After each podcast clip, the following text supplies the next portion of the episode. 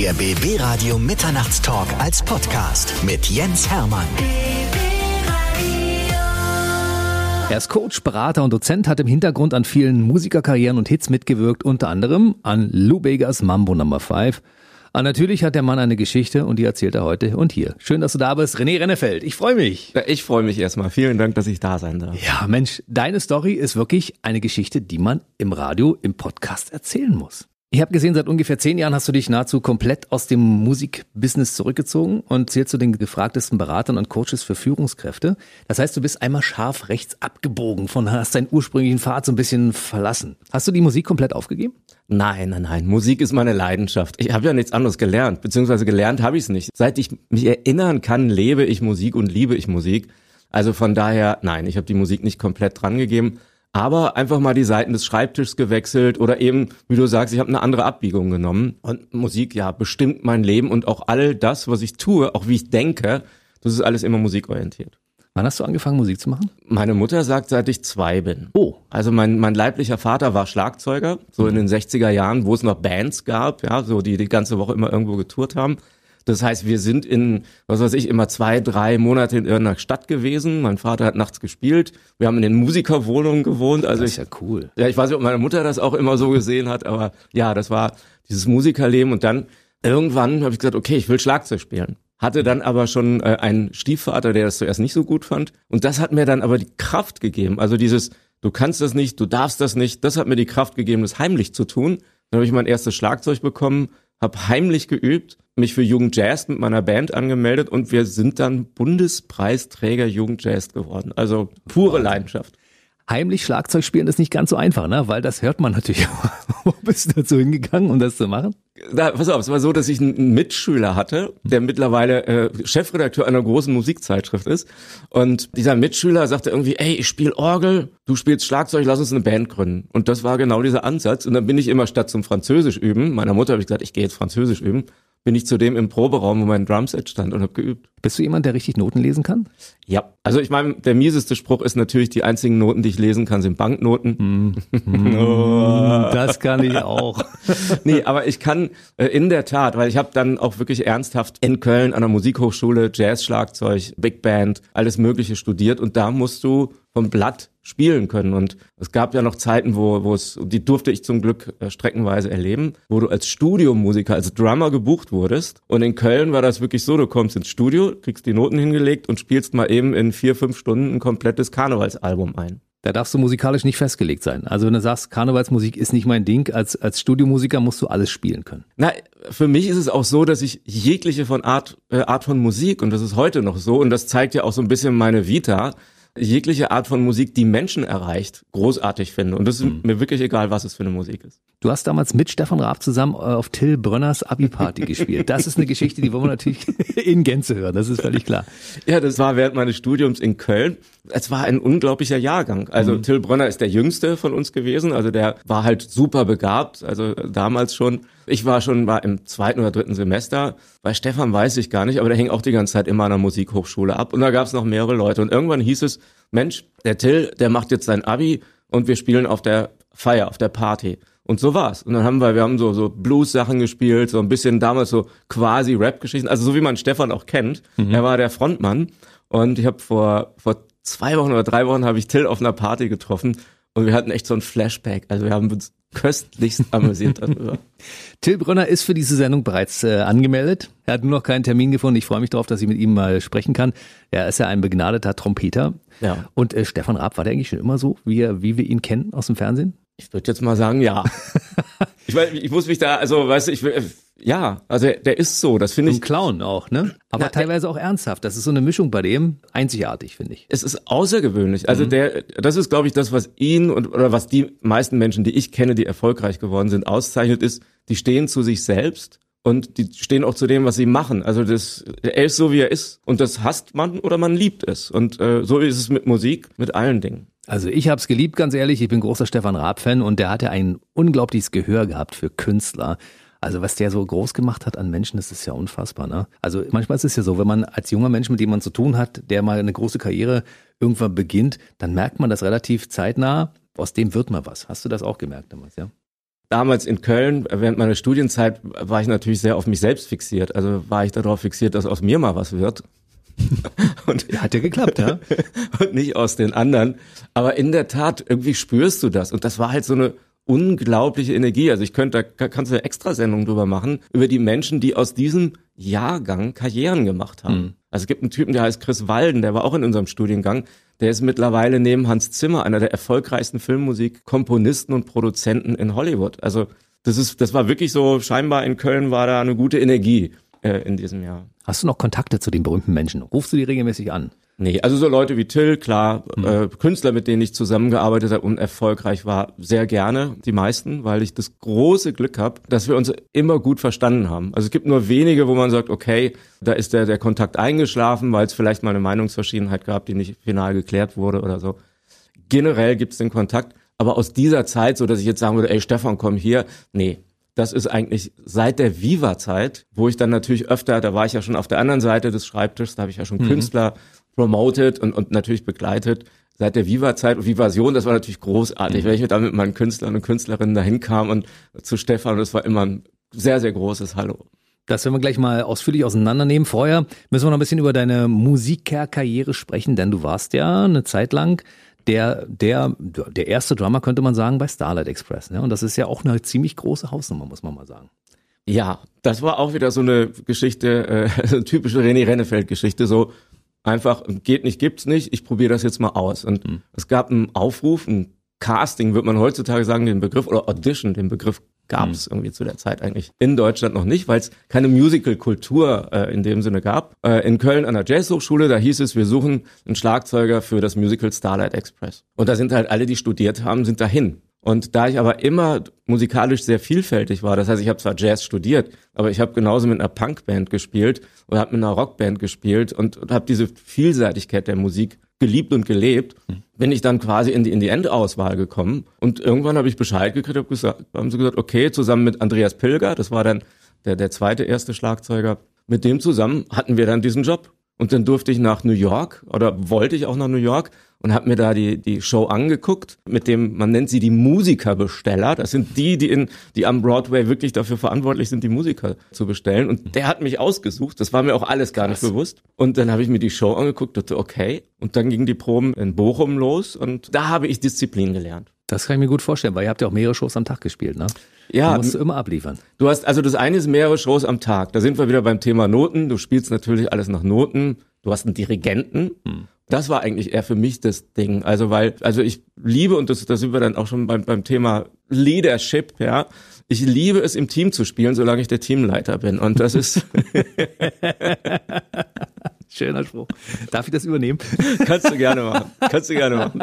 Und und wenn du einen Dirigenten hast, der Dirigent ist der Chef. Mhm. Und ich erinnere mich an eine der ersten Shows, da waren wir zwei oder drei Minuten früher fertig. Und danach musste ich zum Dirigenten, also es war wirklich ein Tough Talk, wie man sagt sagte, pass auf, das ist sehr gefährlich, was du hier tust. Zum einen, ich bin der Chef, du folgst mir, nicht ich dir. Und bedenke bitte, es sind diese Rollerskater, die Rollerblader, die da durch die Gegend fahren. Und wenn du zu schnell spielst, sind die zu früh an diesen, da gibt's ja so Brücken, die miteinander mhm. verbunden werden, sind die zu früh da und dann läufst du einfach Gefahr, dass die abstürzen. So, also das war mhm. echt eine, eine ernste Geschichte. Und, dann, und da habe ich wirklich Disziplin gelernt, lernen müssen, so, weil sonst, sonst wäre ich da sehr, sehr schnell wieder raus gewesen. Und wie lange hast du das gemacht? Äh, ich glaube, ein, anderthalb Jahre. Mhm. Danach ist man aber auch fertig auf dem Reifen, wa? Ja, du bist also dadurch, dass wir zwei Trommler waren und der Andreas Pilger hat, hat viele, viele Schichten mehr gemacht, als ich das gemacht habe. Es ist wie ein Job. Also du gehst halt rein, du hast voll Adrenalin und dann bist du nach, nach zwei, zweieinhalb Stunden fertig. Dann fährst du nach Hause. Und das war für mich war das was was großartiges, weil ich habe regelmäßig Geld verdient. Mhm. Aber du bist halt körperlich bist du erstmal fertig, klar. Wie ging es dann weiter nach Starlight Express? Was kam dann? Nach Starlight Express, also habe ich extrem viel gespielt mit verschiedenen Leuten, also von Heino bis bis Gunslingers, was eine, eine, eine englische Punkband war, also alles mögliche. Und dann wollte ich, irgendwann habe ich festgestellt, okay, ah, wir waren mit Bernhard Büker, ich weiß gar nicht, ob den noch jemand kennt. Ja, klar. Ja, so mit Bernhard. Großer Star der deutschen Welle. Genau, Bernhard Büger und die Piraten der Liebe waren wir zusammen mit Extra Breit auf Tour, damals die Comeback-Tour und das war 89, während der Wende mhm. war das. Mhm. Und da habe ich dann für mich festgestellt, okay, das ist super, Nightliner ist super, aber das wird nicht der weitere Weg meines Lebens sein. Du wolltest Künstler betreuen. Ja, also Künstler, also eher dieses, dieses Managen als mhm. solches, Künstler aufbauen. Ich war immer schon irgendwie der Manager und Organisator in meinen Bands. Also das, das war immer so. Und dann habe ich das, das große Glück gehabt, dass mich ein Mensch namens Peter Meisel, der in Berlin die, die Meisel Musikverlage und das Hansa-Studio mit mhm. seinem Bruder zusammen in den 60ern äh, gegründet hat, dass der mich entdeckt hat. Und er hatte Verwendung für dich. Der hatte Verwendung für mich. Der hat gesagt, du pass auf, ich brauche hier so ein junges Kerlchen wie dich, der in der Szene drin ist, der rührig ist, der es wissen will. Willst du nicht als Talent Scout bei mir anfangen? Er hat gesagt, ja, aber eigentlich habe ich mich gerade selbstständig gemacht. Ich habe so viele Schulden, also jetzt so anstellen finde ich doof. Dann hat er gesagt, du komm, dann gründen wir zusammen eine Firma. Da habe ich gesagt, ey, was will der alte Mann? Also wirklich, ich konnte, konnte mir das nicht vorstellen, warum ich. Aber es ist irgendwie, er ist dann wirklich mein väterlicher Freund geworden, mein Mentor über viele, viele Jahre. Leider, leider lebt er nicht mehr, aber der hat mir ganz, ganz viel ermöglicht, eigentlich alles im Musikbusiness und hat mich auch viele, viele Fehler machen lassen. Mhm, du, aber also jeder hat das durch, ja.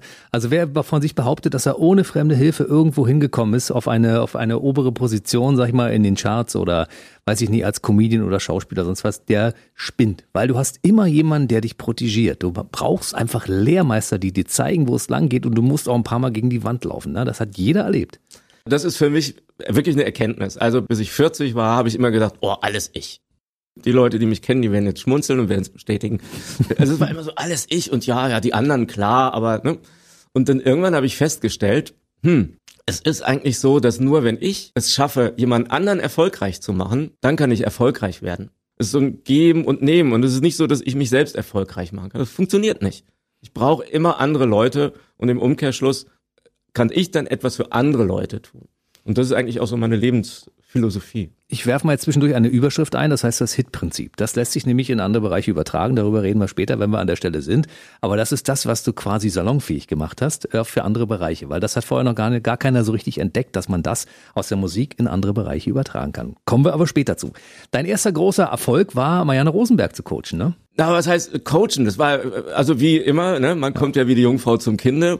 George Glück, bekannter äh, Musikmanager, einer der bekanntesten und erfolgreichsten überhaupt. Und äh, für den habe ich sozusagen auch ein bisschen gearbeitet. Er rief mich irgendwann an und sagt, René, Mariannes Promoterin ist abgereist und irgendjemand muss sie betreuen. Und ich so, George, ich bin doch hier angetreten, um Rockmusik zu machen, um Popmusik zu machen. Also ich will junge Leute aufbauen. Das war so mein, mein Ziel. Und ey, also du, das ist jetzt wirklich egal, weißt du, du bist in der Position, da kannst du es dir nicht aussuchen. Du fährst jetzt einfach hin. Dann bin ich da hingefahren und dachte so, okay. Marianne hatte damals sagen wir so ein bisschen den Ruf, dass sie sehr fordernd vielleicht ist. Also ich meine das nicht nicht negativ, aber eben, dass sie hm. einfach auch weiß, was sie für eine für eine Karriere hat und welchen Status sie als Künstlerin hat. Und dann dachte ich so, okay, dann bin ich zu hin, das werde ich nie vergessen. Marianne, ich bin René, ich tue alles für dich, aber ich brauche echt ein Bitte.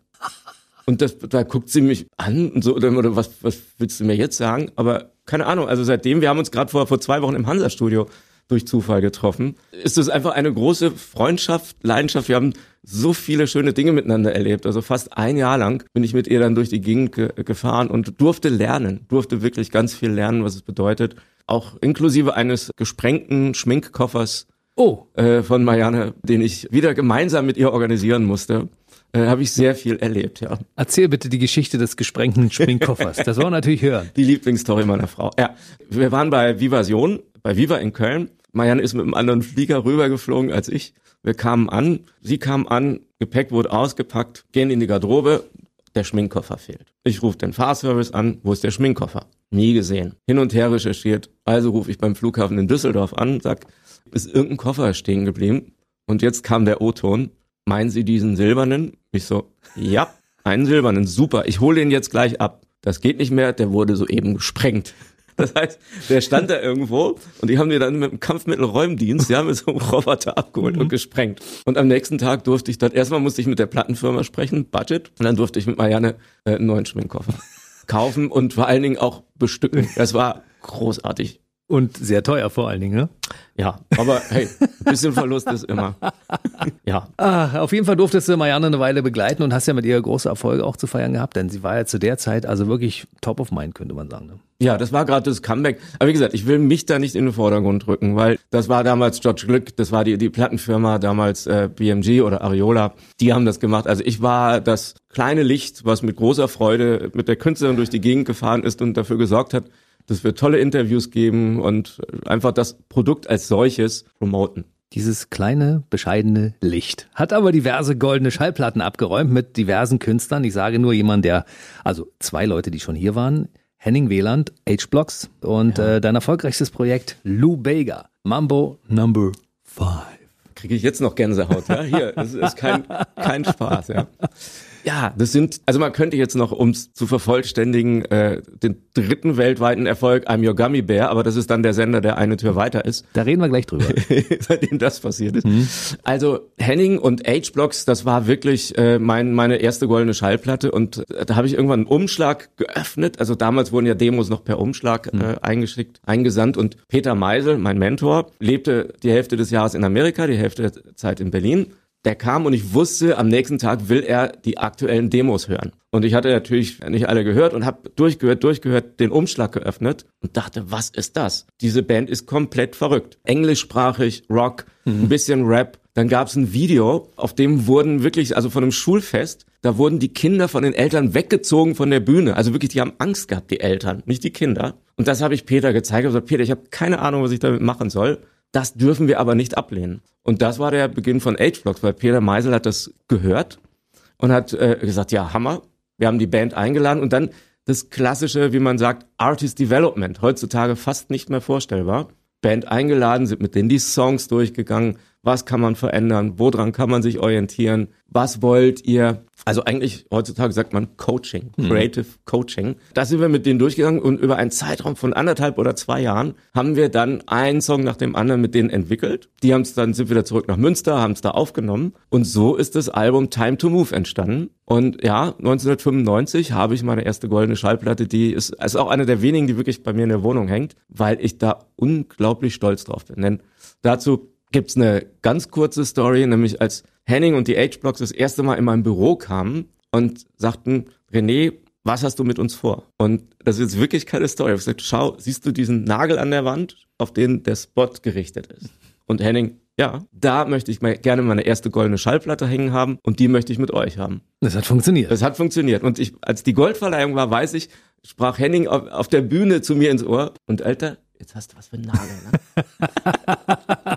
du, er war ja hier. Es ist wirklich ein überaus sympathischer Mann, muss ich sagen, und ein toller Sänger. Und der hat so viele Facetten. Das hätte man anfangs gar nicht gedacht, wo man dachte, na, der ist mit Rockmusik verheiratet, der macht das nur, aber wenn der seine sanften Töne ablässt, da gibt's eine Gänsehaut vom Feinsten. Also der hat wirklich ein riesiges Spektrum. Ja, und da mussten wir ihn zu zwingen. Also ich weiß nicht, ob er es auch so sieht, aber auf dem Album gibt's nur eine wirkliche Ballade, Little Girl. Und das war wirklich so, es waren nur diese Knallernummern drauf. Und wir haben gesagt, ey, wir brauchen eine Ballade. Und dann kam Henning mit, mit einem Demo, Little Girl, was er damals für seine Freundin geschrieben hat. Hm. Und sagt, hier, und können wir das? Und ich weiß nicht, ob eben diese ruhigen Töne, ob das meins ist. Und wir haben's haben auch voll die Gänsehaut gekriegt. Und gesagt, klar. Und das wurde dann ja sogar eine Single. Du, bevor wir auf Lou Bega zu sprechen kommen, möchte ich ganz kurz noch einwerfen. Love Songs They Kill Me von Cinema Bizarre. Daran warst du ja auch beteiligt. Und das war zum Beispiel ein Radiohit, der mir in Erinnerung geblieben ist. Das ist ja noch gar nicht so wahnsinnig lange her.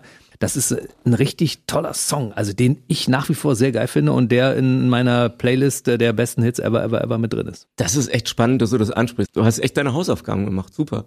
Das war eine Auftragsproduktion. Also es war zu dem Zeitpunkt war ich dann sozusagen schon nicht mehr Musikmanager, sondern bin dann im, ins Hansa Tonstudio gegangen, zusammen mit Alex Wende, der mittlerweile die ganzen Roland Kaiser Sachen produziert mhm. und aber auch viele andere große Sachen. Und Alex ist so mein, mein musikalisches alter Ego. Also das heißt, er ist das musikalisch-technische Mastermind und ich bin so, so, so mhm. ideenmäßig unterwegs und der, der redet, offensichtlich. Und äh, das ist gut so. Genau. Und und irgendwie rief mich ein A&R von Universal an und sagt, ey, wir haben hier diese Band Cinema Bizarre, hier gibt's diesen Song und wir brauchen einen Remix, der muss ein bisschen mehr knallen. Also hatte eine ganz genaue Vorstellung. Und dann äh, haben wir gesagt, ja, also ist eine Honorararbeit, wie man so schön sagen will heutzutage. Äh, haben diesen Remix gemacht und waren aber auch ziemlich angetan davon. Also weil es einfach Geil. Spaß gemacht hat, ja. weil ich weiß, ich konnte mich da richtig ausleben, einfach was Sounds anbelangt, weil ich mag schöne Sounds, aber ich mag auch manchmal aggressive Sounds. Und da haben wir so ein paar ganz fiese Dinger reingebaut. Also kleiner Anspieltipp mal zwischendurch, falls ihr Lust und Laune habt, hört euch den mal an. Cinema Bizarre mit Love Songs They Kill Me. Sehr, sehr cooler Song. Auch eine, eine kleine Arbeit von René Rennefeld. Jetzt kommen wir auf Lou Bega mit Mambo Number 5. Also nicht nur Mambo Number 5, es gab ja noch mehr Hits, aber Der Lubega als Person, der ja auch schon hier war. Toller Typ. Wie, wie bist du auf ihn gekommen? Also, die Geschichte war, dass wir eigentlich kurz vorm Konkurs waren. Unser Label hatte lange Zeit überhaupt keinen Hit. Also wir hatten eine, eine Zusammenarbeit, ein Joint Venture, eine Kooperation mit, mit BMG Berlin und ich habe zwei Jahre nicht wirklich was an den Start gebracht. Leider. Hm. Und irgendwann kam Lou Begas Manager zu uns ins Büro und der hat mir immer Sachen geschickt und ich fand die echt schrecklich. Dann sagte Peter Meisel, ach, ich übernehme den. Und nach einem Tag hören, irgendwie bin ich dann rüber, freundlich, hab gegrüßt, hab gesagt, okay, komm, Alter, du hast da noch irgendwas. Du hast da noch irgendwas in der Tasche. Spiel uns das jetzt vor. und dann hat er uns ein ganz, ganz einfaches Demo, damals noch ohne Text vorgespielt. Und da habe ich gesagt, das ist ja klasse. Ist zwar gruselig, aber es ist klasse, ist eine Hammer-Idee. Hm. Und mach das doch mal vielleicht so ein bisschen Luna-mäßig. Oder damals gab's Blue Jeans von der Band Squeezer, den Sänger ich übrigens auch entdeckt habe. Ah, Tim Reeves. äh, gab's dieses, dieses Blue Jeans. Und dann habe ich zum Manager gesagt, Alter, mach es wie dieses Blue Jeans. Weil bei Blue Jeans geht vorne so ein Loop, so ein, so ein, so ein, ja, so ein Big Band Loop. Mach diesen Mambo Number 5, und bis dahin kannte ich Luna nicht, mach das mal so. Und glücklicherweise hat er sich, glaube ich, ein Jahr später daran erinnert, als er es genauso gemacht hat, als er es mit dem Produzenten, mit Achim Kleist, der Blue Jeans produziert hat und in München lebt, genauso umgesetzt. Hat mir, hat uns die CD geschickt, hat sie allen anderen Plattenfirmen geschickt und die meisten, ich will jetzt nicht sagen alle, aber die meisten haben es abgelehnt. Hm. Und ich habe zu Peter Meise gesagt, Peter, das Ding ist ein Hit. Bin sofort in den Flieger nach München, hab äh, den Manager getroffen und irgendwann kam dann so ein jungscher Typ um die Ecke, so Jogginghose, Basecap, weil ich habe mir vorgestellt, dass Lou Bega echt alt sein muss. Ich dachte wirklich, der ist alt. Und, und dann kommt so ein jüngster Typ um die Ecke und dann dachte ich, ach, das ist bestimmt der Sohn vom Lou Bega und der, der parkt jetzt noch. Und dann sagt aber irgendwann der Manager von Lou, sagt, das ist Lou. Und ich so, ach was? Der ist so jung. Der ist so jung. So. Und so ist es äh, wirklich entstanden. So habe ich Lou kennengelernt. Wir haben uns geeinigt, also dann muss halt ein bisschen verhandeln. Wir waren auf einer äh, Wellenlänge und was meiner Meinung nach ausschlaggebend war, warum wir dieses diesen Vertrag äh, dann zustande gebracht haben, war die Tatsache, dass Lou mich fragte, was hast du gerade für einen Erfolg? Und ich so, okay. Aber als ich im Taxi saß, kam die Nachricht, dass ich mit Sash vs. Boney M, der Remix, was auch eine Idee von Peter Meisel und mir war, weil Peter Meisel hat Boney M damals auf, auf Hansa Records gemacht. Mhm. Großer Buddy von Frank Farian. Und Peter Meisel hat Frank Farian über Monate genervt, dass er uns die Original-Vocals von Boney M schickt, Mar Baker. Und das hat Frank irgendwann gemacht. Und ich bin dann mit diesen, mit diesen Vocals zu den Jungs von Sasch äh, nach, nach, nach Düsseldorf. Die haben Boney M versus Sasch draus gemacht. Und genau in dem Moment, wo ich im Taxi auf dem Weg zu Lobega war, ging das Ding, glaube ich, Top 20 in die Charts. Das heißt, ich konnte sagen, naja, ja. also Boney M versus Sash, gerade heute, Charts und so, ja. That's the story. Ah, toll. Mann, solche Geschichten möchte ich gerne hören. Ich bin auch großer Fan von Sash, muss ich ganz ehrlich sagen. Auch dieses Encore im Four, wie Encore im Four. Ja. Ich, ich spreche es wahrscheinlich ja. falsch aus, aber also großartige, großartige Musik. Da geht mir natürlich das Herz auf, ja. Ich ihr als, als Radio-DJ natürlich, das sind tanzbare Sounds. Und äh, Boney M natürlich auch, logischerweise der Remix. Das Ding ging ja damals richtig ab, ne? Ja. Geht heute noch. Kann man sofort auflegen, Tanzfläche voll. Hundertprozentig. Ich glaube, das war dann schlagartig in 20 Ländern in den Charts. Hm. Äh, natürlich passierte das, was in der Musikindustrie dann passiert. Also zugegeben, Frank möge es mir verzeihen, dass ich das öffentlich sage, aber als Frank das erstmal gehört hat, er ist doch scheiße. Aber wir haben gesagt, okay, Frank, du hast uns erlaubt, dass wir es veröffentlichen. Und als das Ding dann irgendwie so hoch in die Charts ging, so schnell konnte ich gar nicht gucken wie Frank dann natürlich seine Connections hat spielen lassen, dass es schlagartig nicht mehr auf meinem Label war, oh sondern auf einem, auf einem anderen Label und der Geschäftsführer der, der BMG Berlin, Andy kam zu mir und sagte, ey René, da musst du durch, es tut mir leid, aber es ist halt so. Wie es manchmal so im Leben spielt, Ober schlägt unter, ne? Es hat wehgetan. Das kann also ich mir vorstellen. Ich weiß, weil ich habe das, sagen wir, nicht so nebenbei gehört, sondern auf einer auf der Jahrespräsentation im Rahmen der Weihnachtsfeier wo ich dann irgendwie jetzt auch zu meinen Geschäftspartnern sagte, warum steht da nicht unser Label drauf? Weil wir waren ja eigentlich in der Phase, wo wir endlich mal wieder einen Hit brauchten. Mhm. Ja. Den ihr auch hattet. Den wir dann glücklicherweise hatten. Den sie euch dann weggenommen haben, was natürlich eine fiese Nummer ist. Aber dann kam Dann Lubega. kam Lubega. Und damit seid ihr ja dann wirklich weltweit durchgestartet. Ja. Das ist tatsächlich, es ist ein Welthit. Und das ist dein, dein erster großer, fetter Welthit. Absolut. 25 Länder zeitgleich Nummer eins. Das war also selbst Peter Meisel, der das viel, viel und oft erlebt hat, hat vorher gesagt, das ist nicht mehr möglich. Also wir befinden uns ja am Ende der 90er Jahre und er, er sagte immer, nochmal so ein Welthit würde ich gern haben, aber das ist, es ist nicht möglich. Und auf einmal hatten wir den. Ja, auf einmal waren wir da und Und dann war ich so vom so A&R, also vom kreativen Menschen in der Plattenfirma, wurde ich auf einmal Geschäftsführer in, in unserer Firma und musste weltweit so ein Thema, natürlich immer in Kooperation mit BMG, äh, aber weltweit so ein Thema handeln. Das war sehr sportlich. Und Lou hat ja erzählt, ihr wart ja auf der Welt unterwegs, ihr wart ja überall. Bei irgendwelchen Sultanen habt ihr gespielt und sonst irgendwas. Und du warst immer mit bei, ne? Na, nicht immer. Also ich meine, Lou hat wirklich die ganz krassen Sachen gemacht. Weil ich hatte zu dem Zeitpunkt, äh, mein Sohn Johnny war drei. Und für mich war es wichtig, dass ich immer eine gewisse Zeit in Berlin bin. Das war meine Herzensangelegenheit, weil ich irgendwann für mich auch gemerkt habe, okay, Erfolg als solches ist toll. Aber der Erfolg, der vergeht. Und mein Sohn war mir dann streckenweise doch wichtiger. Von daher, die, die Sultan-Nummer habe ich nicht mitgemacht. Ich war auch nicht in Japan mit dabei, was auch sehr spannend gewesen sein muss. Aber ich habe viele, viele andere schöne äh, Konzerte und natürlich auch Partys. Also mich hat mal jemand gefragt, okay René, und was hast du gelernt in dieser Zeit? Und? Champagner öffnen.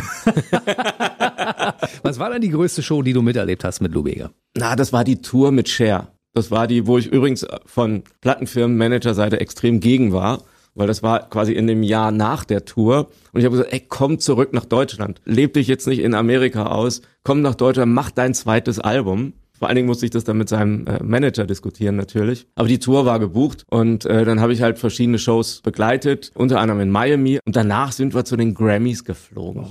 Oh, guck mal.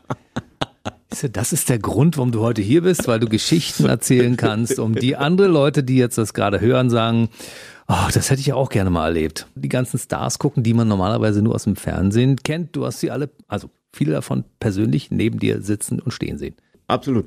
Und es hat mich gelehrt, dass die alle, die ganz, ganz großen Stars unglaublich normal sind. Das ist doch schön so. Also das ist, ich könnte niemanden benennen, wo ich sagen würde, boah, was für ein A-Punkt. Hm. Genau. Gibt's nicht, sondern die, die waren immer, also es war so, sobald du in dieser Community bist, war es immer eine Community. Und vor allen Dingen wir aus Deutschland kommen, wir waren natürlich sowieso irgendwie außergewöhnlich für die. Und willst du eine Story von Grammys haben? Na klar. Okay, also Grammy, roter Teppich. Und ich hatte auch da das große Glück, mit Lou quasi diesen Teppich äh, beschreiten zu dürfen. Dauert anderthalb bis zwei Stunden, bis du da drüber bist. Und egal welcher Künstler du bist, die amerikanische Plattenfirma hat eine Promoterin, Promoter. Wenn du an den Fernsehteams vorbeigehst, heißt es, Ladies and Gentlemen, Mr. Phil Collins. So, und dann gehen die alle auf Phil Collins, dann gibt's Interviews und dann geht's weiter. Und so natürlich, Ladies and Gentlemen, Mr. Lou Bega. So, also wir waren dann irgendwann da durch. Und am Ende stehen die Fotografen. 80 akkreditierte, weltweit akkreditierte Fotografen. Und jetzt musst du dir vorstellen, 80 Leute rufen Lou. Das ist eine Kakophonie, die klingt bedrohlich. die klingt wirklich bedrohlich. Es war Lou, Lou, Lou, Lou, Lou, Lou, Lou. Es war wirklich so, wow. Und als wir dann fertig waren, als wir da durch waren, was ja sowieso schon mal surreal war, sind wir aufs Herrenklo gegangen, standen nebeneinander, so wie das bei, bei Herren dann ja so ist, guckten uns, während wir das taten, was wir tun mussten, guckten uns an und Lou meinte nur so, Alter, was haben wir hier angezettelt? also ich beneide dich so ein bisschen um die Stories um Dinge, die du erlebt hast. Ich finde es aber schön, dass du es erlebt hast, weil du kannst es erzählen. Dein Sohn ist mittlerweile 25, dein Ziehsohn 22. Die sind also quasi in dem Alter, in dem Lou war, als der große Erfolg da war, ne? Absolut. Ja. Gibt's da Parallelen? Der Jüngste ist Informatiker, keine Parallelen. Okay. Der liebt und lebt das leidenschaftlich. Und der Älteste, Johnny, macht Musik, ist gerade dabei, sein erstes Album, als, also er macht, was man heutzutage macht, Elektronikmusik, hm. sein erstes Album fertig zu produzieren. Er hängt extrem viel auf diesen Goa-Festivals ab und ist auf der anderen Seite Künstler, also macht sehr viel, arbeitet sehr viel mit Holz, baut auf den Festivals so diese Holz Skulpturen und so, also sehr, sehr künstlerisch und lebt eigentlich das, was ich auch immer gerne leben wollte, was ich ihm vorgelebt habe, was sich jetzt natürlich ein bisschen geändert hat, wo er dann auch ab und zu mal ganz liebevoll sagt, ach du mein Juppie-Papa. das ist toll. Aber fragt er zwischendurch auch mal, bittet um Rat? Ja, also am Anfang hat er das komplett selbst durchgezogen. Also er hat auch angefangen mit Schlagzeug spielen. Ich habe ihm anfangs Schlagzeugunterricht gegeben, das ging überhaupt nicht. Dann hat er lange Zeit irgendwie so sein Ding durchgezogen, ohne mich zu fragen. Dann gab es aber diese Phase, wo er öfter ins Hansa-Studio gekommen ist, mir Sachen vorgespielt hat und ich dann gesagt habe, okay, dann geh doch mal hier zu dem Producer oder geh mal zu dem Programmer hier im Haus, der kann dir einen Rat geben. Und das war, glaube ich, das Richtige, dass ich mich einfach ein bisschen zurückgenommen habe. Und das hat er oder genießt er nach wie vor, weil wenn irgendwas ist, sagt er, Mensch, Papa, gibt's jemanden, gibt's jemanden, den wir fragen können? Ja, gibt's auf jeden Fall, denn du hast ja auch Christopher von Deilen betreut, Schiller, ja, ne? Der ja. war auch schon hier. Er macht ja großartige elektronische Musik. Das war, glaube ich, auch ein Projekt, was so viele Jahre Jahre begleitet hast, ne? Das ist zum Beispiel eins dieser Projekte, wo ich sagen würde, okay, wir haben nicht mehr engen Kontakt. Also wenn wir uns sehen, ist mhm. es okay, aber das war für mich auch so ein Lernprozess, weil wenn du als, als Talentscout unterwegs bist, dann bist du der größte Kritiker und zwar am Beginn einer Karriere. Mhm. Und bei Christopher war das so, also der, der hat bei uns ein Praktikum gemacht. Ich habe ihm seine ersten Studiojobs organisiert, habe ihn dann auch nach Hamburg ins Boogie Park Studio gebracht, wo ja auch die Prinzen produziert wurden und alle möglichen Geschichten. Und da hat er dann quasi als, als Assistent gearbeitet und hat nachts immer seine Sachen produziert. Da sind dann auch übrigens die ersten Schiller-Sachen entstanden. Guck mal an. Und bei Christopher und mir, ich würde würd sagen, in dieser Zeit, es war ein bisschen eine Hassliebe, weil ich halt immer kritisiert habe. Und Christopher sagte, ey, René, ich liebe Michael Cretou, ich will der nächste Michael Cretou werden, ich will elektronische Musik machen. Und ich so, Mensch, Christopher, mach doch mal was mit einer klaren Hookline, mit einem Riff, weißt du, mit einem Beat, sowas Fettes, sowas Eindeutiges. Eigentlich exakt das Gegenteil äh, dessen, was, was er wollte und mit dem er dann auch weltweit erfolgreich geworden ist. Und irgendwann nach fünf Jahren, da gab's aber schon Schiller, das Glockenspiel, das war zum Glück mhm. dann noch bei uns im Verlag, ist er seinen Weg gegangen. Und ich habe neulich ein Radiointerview von ihm gehört. Ich finde den großartig, ich finde die Entwicklung großartig. Ja. Und es ist übrigens auch immer wieder ein Beispiel, wenn mich jemand fragt, okay, wie viel Einfluss sollte man nehmen? Großes Beispiel dafür, manchmal auch Menschen das tun zu lassen, wo wirklich ihre Leidenschaft ist und nicht zu versuchen, die Leute zu verbiegen, nur weil ich jetzt gerade glaube, dass Riffs, Hooks und fette Beats irgendwie das Nonplusultra sind. Mhm. Da sind wir wieder beim Hit-Prinzip, was wir gleich nochmal erläutern werden. Ja, auch da lässt sich das übertragen. Gib ihnen ein gewisses Spektrum vor, gib ihnen, zeig ihnen den Weg, aber lass ihnen auch ein bisschen Spielraum, um, ihren Leidenschaften zu fohlen sozusagen. Ne? Ja, also zuhören. Das Große, was ich wirklich lernen musste, was ich wirklich lernen musste, ist zuzuhören. Einfach zu schauen, was ist deine Musik, wo willst du hin? Und dann zu sagen, okay, vielleicht aufgrund meiner Erfahrung, ja, also ich, ich sage immer, ich versuche mittlerweile aus meiner Erfahrung eine Form von Weisheit werden zu lassen, ohne das aufdrängen zu wollen. Und aus meiner Erfahrung heraus könnte man vielleicht es so oder so machen, aber geh du deinen Weg, aber sei immer ja bewusst in dem, was du tust und schau, wie die Menschen reagieren. Du bist aber auch Co-Autor beim Ding Dong Song. Du hast ja wirklich deine Hausaufgaben gemacht. Natürlich. Ja, das ist auch wieder eine von diesen absurden Geschichten, weil eigentlich durfte ich, jetzt ist es lange genug her, es ist verjährt, hatte ich eine Exklusivität bei, bei BMG und das war ja Rigga Ding Dong Song im selben Jahr wie Mambo Number 5. Ja. So, jemand kam zu mir und sagte, ey, ich brauche für die RTL, für den Kinosommer brauche ich eine Kampagnenmusik. Hast du eine Idee? Und da hatte ich irgendwie keine Idee, aber mein Praktikant sagt, ey, wir haben hier so ein Demo, das ist so ein bisschen, so ein bisschen sommerlich und so von Elephant Music. Die hatten damals auch schon so einige Hits gemacht. Spiel das mal vor. Dann habe ich das vorgespielt und dann hat irgendwie der, der Plattenboss, der George Glück damals gesagt, na pass auf, nimm einfach nur den Refrain und mach da den ganzen Song draus. Okay. Also ich die Jungs am Studio angerufen und Jungs, ich kann euren Song platzieren, wir müssen da einiges dran rumdrehen, aber wir kriegen hier eine Riesenkampagne. Und die waren mir wohl gesonnen, also haben sie angefangen rumzuschrauben da ich halt mit Lobega so beschäftigt war, war ich nicht ein einziges Mal im Studio. Und es war immer so, dass ich eben anrief und immer wieder und dann den Text anders und das anders. Und das, also so haben die Jungs mir das dann äh, überliefert, war dann irgendwann, dass, weil ich so oft angerufen habe, habe gesagt, wie heißt denn der Song? Der heißt der Reggae Ding Ding Song. Und so hat sich das dann ergeben und dann hatte ich so viel Input irgendwann da drin, dass ich gesagt habe, Mensch, Männer, es ist eigentlich nicht meine Art, dass ich mich in Copyrights reinhänge, aber in dem Fall fände ich es einfach schön. Und dann haben die gesagt, gut, also wir sind jetzt nicht total begeistert, aber klar, du hast einen gewissen äh, kreativen Anteil, also bekommst du den natürlich auch als Autor. Dazu kam dann noch, ihr kennt bestimmt den Pfiff bei Rigga Ding Dong Song, dieses mhm. ne, vor jedem Refrain. Ja. Und das haben die Jungs wirklich reingemacht, weil sie mich verarschen wollten. Weil, sie, weil ich gesagt habe, ich brauche was Auffälliges, mach doch mal was. Und dann haben die den Pfiff gemacht und ich so, ey super, der bleibt drin. der Rigga Ding Dong Song. Lass uns mal ein bisschen über das berühmte Hansa-Studio reden. Also, das sind ja eigentlich sind es ja zwei. Ne? Das berühmte Hansa-Studio gab es an einer bestimmten Stelle und wurde dann quasi umgesetzt und nochmal neu erfunden, wenn man es so nennen darf. Und du hast deine persönliche Note dort mit eingebracht. Ja, absolut. Ich sag immer, ich habe sozusagen das Comeback des Hansa-Studios eingeleitet. Weil das Hansa-Tonstudio ist ja in der Tat 60er Jahre, als Thomas und Peter Meisel über zehn Jahre lang die Produzenten Nummer eins in Deutschland waren. Mhm. Also von Marianne Rosenberg, Draffi Deutscher, Manuela, Juliane Werding, also all die Sachen sind dort produziert worden. Mhm. Dann Joachim Heider, also all die. Maffei. Genau, Maffei. Und die hatten dann irgendwie diese Idee, dass sie gerne eben diesen Motown-Gedanken, also sprich ein Haus, in dem Musik stattfindet, in Berlin etablieren. Und so ist das Hansa Tonstudio entstanden. Die haben dieses Haus, was das vorletzte vor der Grenze war, äh, haben dieses Haus gekauft. Das war noch zerbombt, also ich kenne diese Bilder. Äh, und da haben sie dann angefangen, Studios reinzubauen. Eins nach dem anderen, haben viel, viel Geld investiert und haben das quasi wie eine Hit, wie ein Hithaus, wie eine Hitmaschine gemacht. Also festangestellte Musiker, Bands, die gingen von einem Studio zum anderen.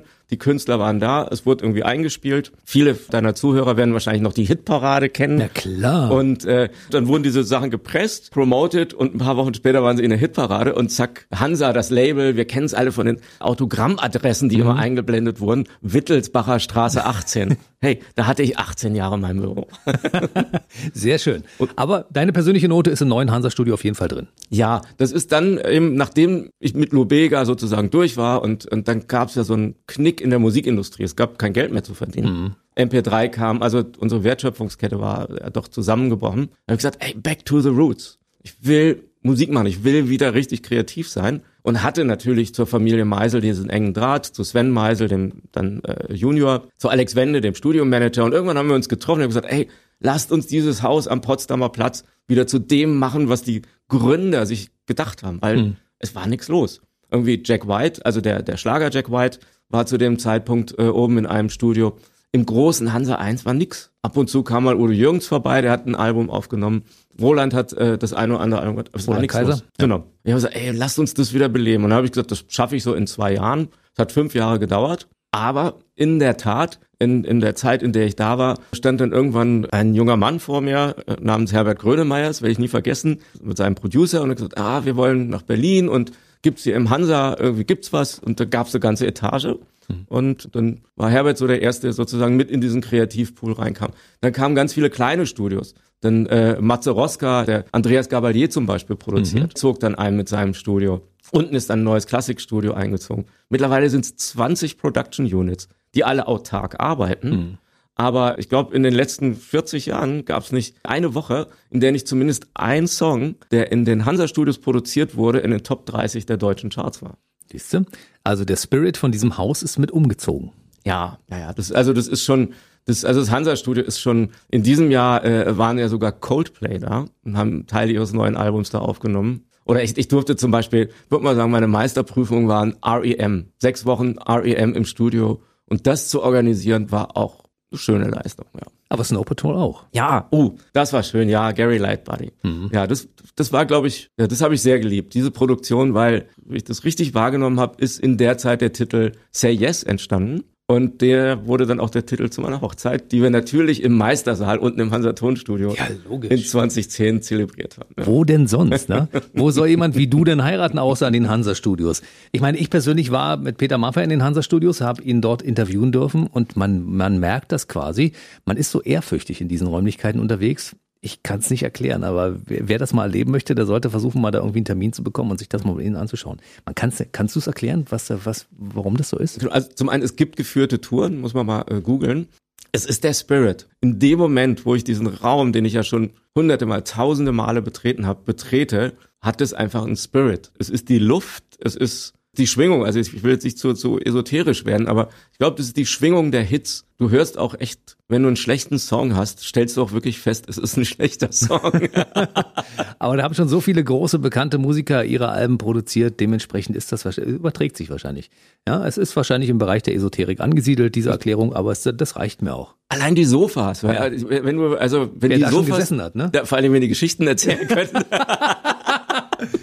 Gleichzeitig auch Besetzungscouch, das wollen wir natürlich ein bisschen mehr näher erfahren. Habe ich keine Erfahrung, tut mir leid. Aber da muss einiges los gewesen sein.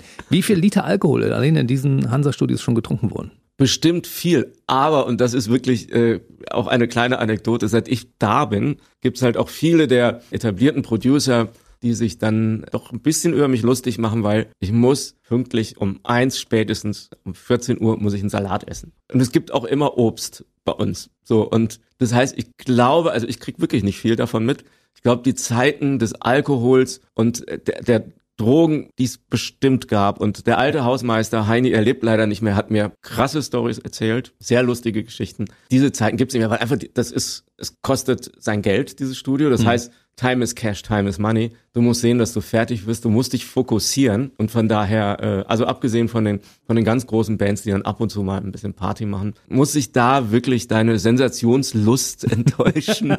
Mittlerweile hat das Hansa-Studio den Stempel vegan. genau. Du, pass auf. Neulich hatte ich echt einen renovierten Künstler da und der wollte rauchen. Es, es tut mir echt leid, zum Rauchen musst du runtergehen. Der wollte sogar was ganz anderes rauchen. Und ich sag, das geht auch überhaupt nicht, weil dieses THC, dieser Harz, der setzt sich auf die auf die Regler dieses Mischpuls. Das haben wir gerade für ein Vermögen restaurieren lassen. Mhm. Das setzt sich da drauf. Das geht überhaupt nicht. Und äh, es war ein bekannter amerikanischer Künstler aus der äh, R&B Szene und, und sein Manager kam irgendwie zu mir und sagte, das musst du mit ihm nicht besprechen. Was kostet es, diese Regler reinigen zu lassen? Drückte mir 5000 Dollar in die Hand. Und ich so, ist schon okay. Er kann am Fenster rauchen. Du hast nicht die 5000 Dollar genommen? Nein, nein, das äh, verbietet mir dann doch meine Compliance. Ah, hätte ja keiner gewusst, ne? Ja, aber das finde ich, weiß ich auch nicht. dafür bin ich dann zu sehr Künstler und allein die Geschichte lebt doch schon davon. Absolut. Was du schon erlebt hast. Also, du hast ja schon mal irgendwo auch in ein Hotel ein riesiges Studio einbauen dürfen und zwar für eine Million Euro, ne? So ein richtig fettes Studio. Ja, das ist wieder so dieses, dieser, dieser Wahnsinn, der manchmal in meinem kleinen Hirn sich aktiviert, ohne dass ich das steuern kann. Also in der Tat auf Empfehlung, wie so oft im Leben, kam der Geschäftsführer einer der größten europäischen Hotelketten zu mir und sagte, Mensch, ich habe gehört, du bist kreativ und du bist ja hier im Hansa Tonstudio, du weißt, wie das funktioniert. Wir bauen ein Hotel an der Spree, zwischen Universal Music, MTV, in der Nähe von der großen Arena, in der Creative Community, wie man sagt. Und wir wollen, dass dieses Hotel ja, was Besonderes hat. Es soll Kreativität in diesem Hotel sein. Also irgendwas mit Musik. Hast du eine Idee? Also, na, ich habe keine Ahnung von Hotel. Und äh, er so, egal. Und das war ein Holländer, sehr charmant. Und sagt, ja, pass auf, ist okay, du kommst zum Richtfest. Als das Richtfest ein paar Wochen später war, klingelt's, ich war mitten in der Produktion, ich hab's natürlich vergessen. Und da steht er da so, so mein Jung, wir fahren jetzt zum Richtfest. Dann hat er mich dahin geschleppt. Also das ist ja dieses Now-Hotel, mhm. NHOW, an der, an der Spree.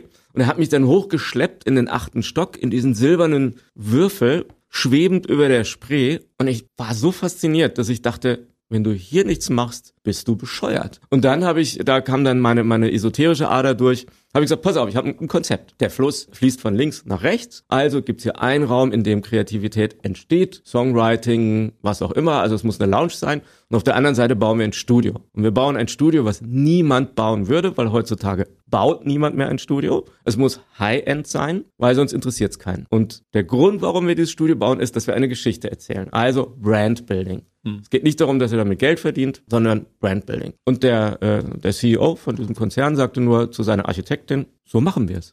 Und dann, äh, klar, hat es dann ein bisschen gedauert, mussten wir verhandeln. Dann habe ich einen Beratervertrag bekommen, habe ne, meine, meinen ersten Businessplan gemacht und habe gesagt, ich brauche eine Million. Hat dann natürlich ein bisschen gedauert, aber ich habe im Endeffekt dieses Budget bekommen und habe dieses wunderschöne Studio. Also es war wie Weihnachten, Ostern, Silvester, alles zusammen. Also ich durfte wirklich von der ersten Gitarrenseite bis zum Speaker alles neu kaufen. Ein Mischpult nach meinen Vorstellungen konzipieren lassen. Das war. Das kann ich mir gut vorstellen.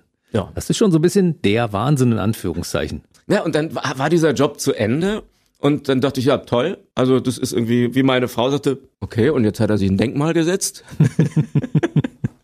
Das ist René Rennefeld, Gedenkstudio im genau. NH-Hotel. Ich so, um Gottes Willen, das ist genau das, was ich natürlich nicht will. Und dann kam der Direktor zu mir und äh, der, der, der Hoteldirektor und sagt, sag mal René, jetzt haben wir dieses Studio, willst du das managen? Und dann habe ich gesagt, ja klar, mache ich. Finde ich super. Also das war dann so, da, damit habe ich mich ein bisschen aus dem Hansa raus katapultiert. Klar, weil auf einmal, das war, auf einmal war das ein, ein acht bis zehn Stunden Job da drüben. Mhm. Aber ich habe Hotellerie gelernt. Mhm. Und äh, kamen so Geschichten wie, was können wir tun, damit wir Aufmerksamkeit erregen. Und da war ich bei, beim Grand Reopening vom Hardrock Café, traf den Chef von Gibson Guitars, eine Premium-Marke, mhm. und sagt, ey Alter, ich habe hier diesen Job irgendwie, wir müssen da irgendwas machen, das ist so eine Idee. Wir hatten in dem Fall wirklich schon mal so zwei, drei Cocktails drin. Er so, wir machen einen Guitar-Room-Service. Ich so, super, wir telefonieren morgen. Mhm. Nächsten Tag telefoniert und haben das etabliert. Also es gibt weltweit den ersten und einzigen Guitar-Room-Service in einem Hotel, wo du eine Rezeption anrufst und sagen kannst, ich hätte gerne Gitarre, dann kriegst du noch einen Verstärker dazu, einen Kopfhörer dazu und kannst spielen. Kostenlos. Das ist natürlich geil. So. Und so bin ich dann immer durch dieses Hotel und hatte immer neue krasse Ideen. Hat schon jemand in diesem Studio etwas aufgenommen? Also ja. man müsste ja mittlerweile Künstlern sagen, ey Leute, wenn ihr was Besonderes wollt, dann geht da hin. Da ist ein tolles Studio. Ihr habt den Blick auf die Spree, ihr seid in einem kreativen Zentrum, ihr habt das Hotel, wo ihr gleich wohnen könnt. Das, das ist ja eine, wirklich eine tolle Kombi. Ja, also es haben einige da aufgenommen. Also von Hasselhoff über Carpendale. Aber ehrlich gesagt ist es nicht so aufgegangen, wie ich dachte, dass die also über Wochen da sind. Na, noch nicht. Na, wer weiß. Wart ab. Genau. Nee, aber das äh, sind viele da und natürlich alles, was mit Voice of Germany zu tun hat, ist über lange Zeit und ist auch nach wie vor, weil es natürlich sehr dicht dran ist am Produktionsort. Die nehmen dort Interviews auf, nehmen dort Demos auf. Es sind sehr viele Songwriter-Camps, die da stattfinden. Wir haben mit Shaggy zwei Titel da produziert, haben dann auch mit Shaggy die Release-Party auf der Terrasse gemacht, was auch sehr lustig war. Weil auf einmal waren über 1000 Leute da und das Ordnungsamt. äh, und das war, das war, das war klasse. Und Jordan Delaney hat dort äh, Vocals aufgenommen, ja. Also es waren viele, viele Leute da. Wir haben viele Präsentationen vor allen Dingen gehabt, weil natürlich Universal gerne rüberkommt klar, mit, mit so einer Akustik und so. Und das nutzt. Sehr schön. Also ich hoffe, dass da noch ein paar Sachen passieren. Wir werden mal regelmäßig Künstlern, hier vorbeischauen, erzählen, dass es da ein tolles Studio gibt und ein tolles Konzept, was man nutzen sollte, um vielleicht das äh, einfließen zu lassen. In den Kreativprozess bei der Findung fürs neue Album zum Beispiel würde sich ja anbieten. Ne? Absolut, weil es hat wirklich eine einzigartige Stimmung mit diesem Blick über Berlin und, und an der Spree. Lass uns bitte über das Hit-Prinzip reden, denn das steht ja bei dir auf mehreren Beinen. Ad eins bist du jetzt mittlerweile Dozent und bringst jungen Leuten das bei, wie man das Hit-Prinzip übertragen kann in ihre Bereiche, wie man damit gut Musik machen kann, aber auch, wie man das in andere Bereiche übertragen kann. Vielleicht kannst du das Hit-Prinzip mal kurz erläutern. Ja, Peter Meisel, mein Mentor, hat mir immer gesagt, wenn du einen Hit produzieren willst, du brauchst einen Riff, du brauchst eine klare Botschaft, eine Message, du brauchst einen Gag, ein Gimmick, irgendwas, was man mitsingen kann, brauchst ein gutes Timing und mach's nicht zu lang, weil im Radio, ne? Ja. So. Und äh, natürlich am Anfang in den ersten zehn Sekunden muss dieser Song erkannt werden und der Künstler, aber sonst mhm. hast du keine Chance. Und das kannst du eigentlich auf alles übertragen. An der Hochschule, wo ich das, das unterrichte, ist die Hochschule der populären Künste, oder heißt jetzt SOPA School of Popular Arts in Berlin, da mache ich genau das. Also ich mhm. versuche den einfach zu erklären, wie ein Song strukturiert, strukturiert sein kann, um die Menschen zu erreichen. Also ich bin kein Komponist, der jetzt sagt, macht die und die Harmonien, sondern mir geht's immer um die Emotion. Wie kann ich die Emotion transportieren? Und genau so verhält sich das in Leadership-Prozessen. Wenn ich mit einem Team arbeite, wenn ich Manager in einem Industriekonzern bin, dann muss ich die Leute in irgendeiner Weise begeistern. Ich muss sie berühren. Und ich nenne das immer das Liebeslied singen. Also, jeder Manager, jeder Verkäufer muss eigentlich immer und immer wieder sein Liebeslied, so wie ein Künstler auf der Bühne, glaubwürdig singen, damit er sein Publikum, seine Mitarbeiter erreicht. Lässt sich aufs Radio auch übertragen. Ist bei uns ganz genauso. Genau. Also mhm. wenn ich, ne, wenn ich einen, einen Moderator höre und der überzeugt mich nicht, zack, bin ich weg. Ja. Und das kannst du auf ganz viele Prozesse übertragen. Und eine der wichtigsten, es gibt ja so ein Modewort Purpose, ja, das ist jetzt in aller Munde, ist der Sinn, ist der Zweck, die Mission. Und ich sage einfach, was ist der Sinn, der Zweck, die Mission? Es ist der Refrain. Mhm. Paul McCartney hat ein wunderbares Lied, das heißt Hello. Also eigentlich sind die ja die ganze Zeit nur Hello, Hello, Hello. Ich bin mhm. übrigens schrecklicher Sänger, werdet ihr gemerkt haben. Und darüber lachen auch immer alle im Studio. Aber der singt die ganze Zeit nur Hello und am Ende, I said Hello. Total banal. Würde man normalerweise sagen, wenn man es liest, geht gar nicht. Aber es ist die Interpretation und das, was der aus diesem Hello macht, dieses Simple. Und das ist genau das, was letztendlich Führungskräfte auch mit ihren Mitarbeitern, mit ihren Teams machen, ich sag mal, sollten, weil das ist eigentlich erst eine Tendenz dahin, dass sich immer mehr Firmen öffnen, dass du den kleinen, klaren Purpose definierst. Also, das heißt, es nutzt nur was, wenn oben die Führungskraft, der Chef dieses Lied glaubwürdig singt. Ne, wenn der irgendwie nur sagt, also ihr müsst jetzt hier das machen und das machen, weil das ist unsere Philosophie, dann kommt das da unten nicht an. Und das ist eigentlich so das, das Hit-Prinzip, dass ich sage, alle Elemente, die ein Hit-Song hat und alle Besetzungen, die eine Band hat, also du brauchst den dicken, den dünnen, die laute, die leise. Du brauchst Schlagzeug, Time, das mhm. muss stimmen. Du brauchst den Bassisten, den bezeichne ich immer als den dicken, was nicht despektierlich gemeint ist, aber du brauchst die Basis. Und den spürst du, wenn er nicht da ist. Du brauchst ihn. Mhm. So, also brauchst den dicken. Und dann brauchst du die Harmonie, Keyboards. Mhm. Wenn du keine Harmonie im Team hast, wenn du keine Harmonie als Moderator aufbaust, hast du verloren. Mhm. Wenn ich die Harmonie habe, dann brauche ich die Message. Das heißt, ich brauche einen Sänger, brauche eine Sängerin, der oder die auch gleichzeitig die Marke darstellt. Und dann habe ich noch den Gitarristen, die Gitarristin. Und die sind natürlich die, ich sage immer, das sind die gefährlichen, weil die können richtig schön, schöne Harmonien spielen, gute Sounds. Aber Gitarristen können eine Band auch echt mal killen. Und das ja. versteht jeder Manager, jeder, mhm. jedes Team und sofort können sich die Leute einordnen. und das sind immer wirklich schöne äh, Gruppendynamiken, können sich einordnen und können auf einer anderen Ebene miteinander sprechen. Weil über Musik kann ich schon mal sagen, ey, fuck you. Hm. Das ist Hip-Hop, das ist okay, das sagt hm. jeder. In einem normalen Businessgespräch sollte ich das schwierig. tunlichst unterlassen. Hm. Deshalb das Hit-Prinzip. Und du bist als Keynote-Speaker unterwegs und äh, machst das auch vor vielen großen Betrieben, Firmen, auch für Produkte und so weiter und so fort und, und überträgst dieses Hit-Prinzip quasi auf alle Bereiche. Ja, also da gibt's natürlich verschiedene Ideen. Sagen wir, dass das Hauptprodukt ist, dass ich im Vorfeld mit den Führungskräften sage, okay, was ist euer Ziel? Wo wollt ihr hin? Was ist euer Purpose? Was ist euer ja. Refrain? Setze das um. Und dann gibt's, äh, das sind immer wirklich so, heutzutage sagt man Coaching-Prozesse, wobei ich diesen Begriff Coaching nicht so gerne mag, weil er doch schon auch ein bisschen abgegriffen ist. Aber es sind diese Prozesse, mhm. dass man wieder reinführt, immer über das Thema Musik. Also das Erste, was ich die Frage ist, was ist Ihr Lieblingssong? Weil in dem Moment, wo Sie über Ihren Lieblingssong sprechen, sind Sie in der emotionalen Kraft, sind raus aus Ihrem Business-Gedanken und sind in einer anderen Welt. Und, und schon kann ich Sie ganz anders erreichen und haben Sie andere Gedanken. Also es ist ein bisschen Psychologie ist auch dabei. Mhm. Keine Manipulation. Ah ja. Das ist mir immer sehr wichtig. Psychologie. was ist denn dein Lieblingssong? Mambo Number Five. ja, das ist quasi dein erfolgreichster und das ist gleichzeitig auch deine Rentenversicherung so ein bisschen, oder? Nee, das, da muss ich viele Menschen enttäuschen. Also klar, ich kann mir aussuchen, was ich arbeite, aber ich muss auch noch arbeiten, weil in der Situation oder in der Position, in der ich war bei Mambo Number Five, ist es so, dass du einen Song für dein Label für eine gewisse Zeit lizenzierst. Hm. So, und das waren in dem Fall zehn Jahre wo wir dann an den, an den Umsätzen beteiligt waren, an das den Verkäufen. Ist durch. Das ist durch, aber meine Familie und ich haben trotzdem ein schönes Leben. Ich finde das gut, dass du weiterarbeiten musst, weil das Hit-Prinzip kommt nämlich demnächst auch als Buch, nach wahrscheinlich in diesem Jahr, wenn du weiter fleißig schreibst. Ne? Ja, die Geschichte ist eigentlich was fertig und die, die, der Titel sollte heißen, was äh, Führungskräfte und Manager von Sex, Drugs, Rock'n'Roll lernen können. Hm. Fand ich provokant, fand ich super. Und dann habe ich das mal getestet, äh, eben auch so im Netz und so, und habe festgestellt, Sex, Drugs, Rock'n'Roll, das sind gleich drei Ausschlusskriterien. Mhm. Du findest nirgendwo statt. Du siehst irgendwie immer nur die Anfangsbuchstaben und Sternchen, Sternchen, Sternchen. Und dann habe ich gesagt, okay, auch wenn ich bei meinen Vorträgen, wenn das der Kunde zulässt. Also jetzt habe ich neulich eine, eine große Parfümeriekette zum Beispiel gehabt. Da konnte ich das natürlich in der Form nicht sagen, weil man muss natürlich auch in, in Sachen Diversity, mhm. Me Too, muss ich natürlich vorsichtig und immer, also mhm. ich mache das ja seriös, betreibe das ja ernsthaft muss ich vorsichtig sein. Aber ansonsten ist das genau das Thema, ne? Wenn ich sage, okay, lassen Sie uns über Sex, Drugs, Rock'n'Roll sprechen. Denn was macht Sex im Business aus? Sex ist, einer ist da, der andere hat eine Vision. Wir möchten äh, gemeinsam vielleicht etwas erreichen. Wie schaffe ich das? Ich muss das Kopfkino mhm. von meinem Gegenüber ja. anregen. Sex sells. So. so ja. Ne? Und Drugs ist, sage ich immer, die schönste Droge, die uns doch alle vereint, ist Erfolg. Ja. Du bist sozusagen Dealer und Konsument gleichzeitig. Mhm. Und Rock'n'Roll ist, äh, sage ich immer ganz einfach, es kommt so aus dem Wald raus, wie es, es schallt aus dem Wald raus, wie du reinschallst. Also du bist über das, was du von dir gibst, äh, verantwortlich, was zurückkommt. Was denkst du, wann wird das Buch erscheinen können? Ich hoffe Ende des Jahres. Also genau, ich bin abgeschweift, entschuldige dafür.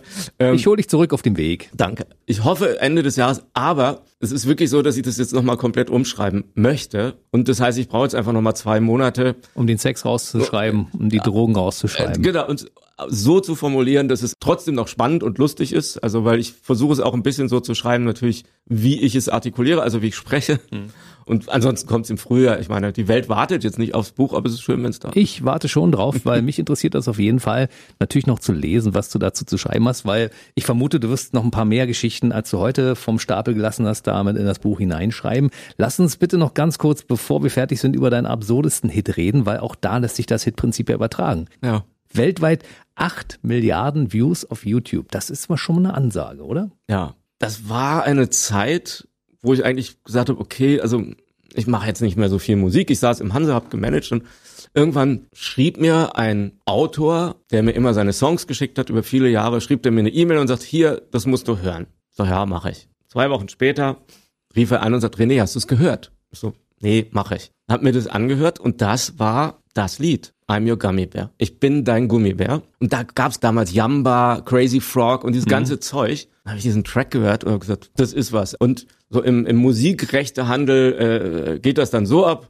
Ich habe gesagt, pass auf, gib mir exklusiv diesen Titel für einen Monat. Ich besorge dir bei einer Major, bei einer großen Plattenfirma einen Plattenvertrag. Wenn ich erfolgreich bin, bin ich an den Verlagsrechten, also an den Copyrights beteiligt und wenn nicht, kannst du machen, was du willst. Dann habe ich das, das Teil als MP3 an die großen Record Companies geschickt, in der Erwartung, dass es so ist, wie es eigentlich immer ist, obwohl mich natürlich viele Leute kennen, dass du erstmal gar nichts hörst. Es passiert aber was ganz anderes. Innerhalb von dreieinhalb Minuten kam das erste Angebot. Die Stunde endete und jede große deutsche Plattenfirma hat mir ein Angebot gemacht für diesen Song. Wahnsinn.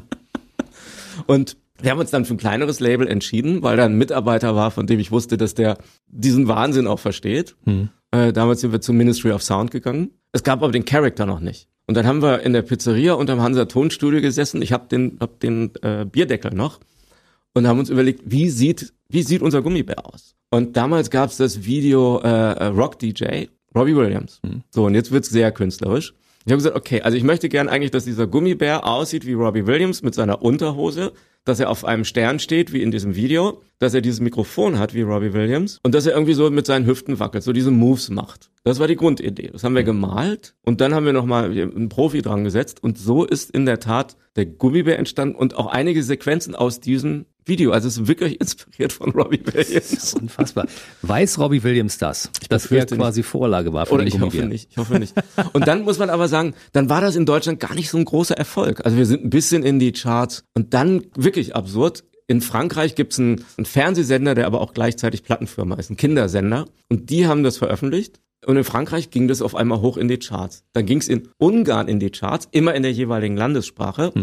In Ungarn heißt das, jetzt war da Gummimatzi Zizimitzi. Also könnte man auch, sagen wir, rein phonetisch denken, dass das andere Dinge heißt. Dann war es in Ungarn Erfolg. Und dann rief mich ein Kinderwursthersteller aus Griechenland an und sagte, tolles Lied habe ich im Internet gesehen. Ich möchte das gerne in meine Werbung machen. Okay, Werbung gibt's Standardpreise, ein Jahr lang Nutzung 150.000 Euro, machen wir. So, ich habe aber nur 7.500 Euro. Also habe ich meine Partner angerufen und gesagt, Kinders, Griechenland ja oder nein? Und die so, naja, take the money and run, machen wir. Also der hat das gemacht. Der hat seinen Umsatz nach einer Woche um 100 Prozent gesteigert. Das wiederum hat eine Major Company in, äh, in dem Fall Universal, in Griechenland mitgekriegt, hat mit uns einen Vertrag gemacht und es war das erfolgreichste Album des Jahrzehnts. Wir haben in Griechenland 96-fach Platin für Gummibär bekommen. Das ist ja unfassbar. Man kann mit Gummibären richtig Geld verdienen. Und dann ging es nach Amerika. Dann haben wir einen amerikanischen Partner gehabt und äh, wir waren in, in den Streaming Billboard Charts ein halbes Jahr lang auf Platz eins. Aber dann sagen äh, Leute, Alter, da bist du jetzt wieder richtig reich geworden. Sagen, nee, reich bin ich damit nicht geworden, erfolgreich. Erfolg reich. Ja. Du, und bei uns im Haus gibt's ja, wir haben ein eigenes Kinderprogramm hier bei BW Radio. Radio Teddy ist ja äh, quasi unser Bruder-Schwester-Sender. Und äh, wenn du da runtergehst und sagst, I'm your Gummibär oder ich bin dein Gummibär, alle kennen das. Alle Kinder kennen das. Unfassbar. Die Kinder unserer Mitarbeiter kennen das. Das ist also ein weltweiter Kinderhit, heutzutage auch noch. Es ist, glaube ich, in 28 Sprachen veröffentlicht worden. Wirklich in, in Amerika, also wenn man das, wenn man das mal googelt auf YouTube, ist es unfassbar, äh, was da passiert, nach wie vor übrigens. Also gerade in Amerika ist, die machen wirklich einen sechsstelligen Umsatz streckenweise nur über YouTube-Werbung, weil du natürlich nur 100% Zielgruppe hast. Ne? Das heißt, die Leute, die das gucken, die sehen, ah, das ist ein Kinderprodukt und dann verdient man ja als Master Owner, da bin ich leider raus, äh, weil ich Verleger bin, äh, verdienst du dann an jedem Klick. Also René, ich kann nur sagen, ich wünsche dir, dass du weitere solche Treffer, Volltreffer landest in den nächsten Jahren. Im Augenblick hast du ja gut zu tun mit dem, was du machst. Ja, das Buch muss fertiggestellt werden. Du bist als Hochschuldozent äh, an der SOPA und produzierst auch noch, bist im Hansa-Studio, spielst Musiken ein äh, als Schlagzeuger für Plattenproduktion, für Jazz überwiegend. Also du hast zu tun, ne? Ja, ich versuche halt meine Leidenschaft zu leben. Das ist, glaube ich, das Wichtigste. Von daher fokussiere ich mich immer gerne. Ich habe wirklich den, den unfassbaren Luxus, dass ich, wenn ich Musik mache, mich wirklich entscheiden kann. Und da bin ich dankbar, dass ich, dass ich das Teambuilding, Coaching, was weiß ich, was Konzept entwickelt habe. Ja, das gibt mir den Frieden und die Ruhe, dass ich, wenn ich Musik aktiv mache, mir aussuchen kann, was ich mache. Schön. Dann mach bitte weiter so, weil wenn man einen Job hat, der einem Spaß macht, dann fühlt sich das niemals an wie Arbeit. Dementsprechend äh, toi toi toi für die Zukunft. Dafür darf man nicht Danke sagen, habe ich übrigens mittlerweile gelernt. Das hat mir, glaube ich, Sebastian Krumbiegel von dem Prinzen erzählt. Sebastian, der war hier. Ja, der war hier. Ey, du weißt, wir haben denselben Entdecker. Peter Ja. Meisel hat die Prinzen entdeckt. Ja. Und mich. Siehst du? Das ist toll. Wenn man dich in den sozialen Netzwerken verfolgen möchte, findet man dich wo? Vorzugsweise auf LinkedIn, weil ich ja doch mittlerweile, sagen wir, äh, nennen wir es seriöser unterwegs bin. Und auf LinkedIn gibt's eigentlich die meisten Informationen über mich und das empfehle ich. Gut. René Rennefeld. Ansonsten findet man dich natürlich auch auf deiner Internetseite. Ne? Ja, www.rené-rennefeld.com. René, ich freue mich sehr, dass du da warst und ich hoffe, wir sehen uns bald wieder. Dann mit neuen interessanten Geschichten, die du bis dahin erlebt hast. Ich bin sicher, dein Leben ist ja nicht so langweilig, da passiert einiges und wir freuen uns auf äh, Dinge, die du uns demnächst erzählen wirst. Ja, sehr, sehr gerne. Und ich meine, viel grauer können die Haare ja nicht werden. Also ich bin auch sehr optimistisch, was da noch alles passiert. Alles Gute, bis zum nächsten Mal. Tschüss, bis zum nächsten Mal. Es war mir wirklich eine ganz große Freude, hier äh, das Hit-Prinzip auch in jeder Form präsentieren zu können. Der BB Radio Mitternachtstalk. Jede Nacht ab 0 Uhr. Und der neueste Podcast jeden Mittwoch.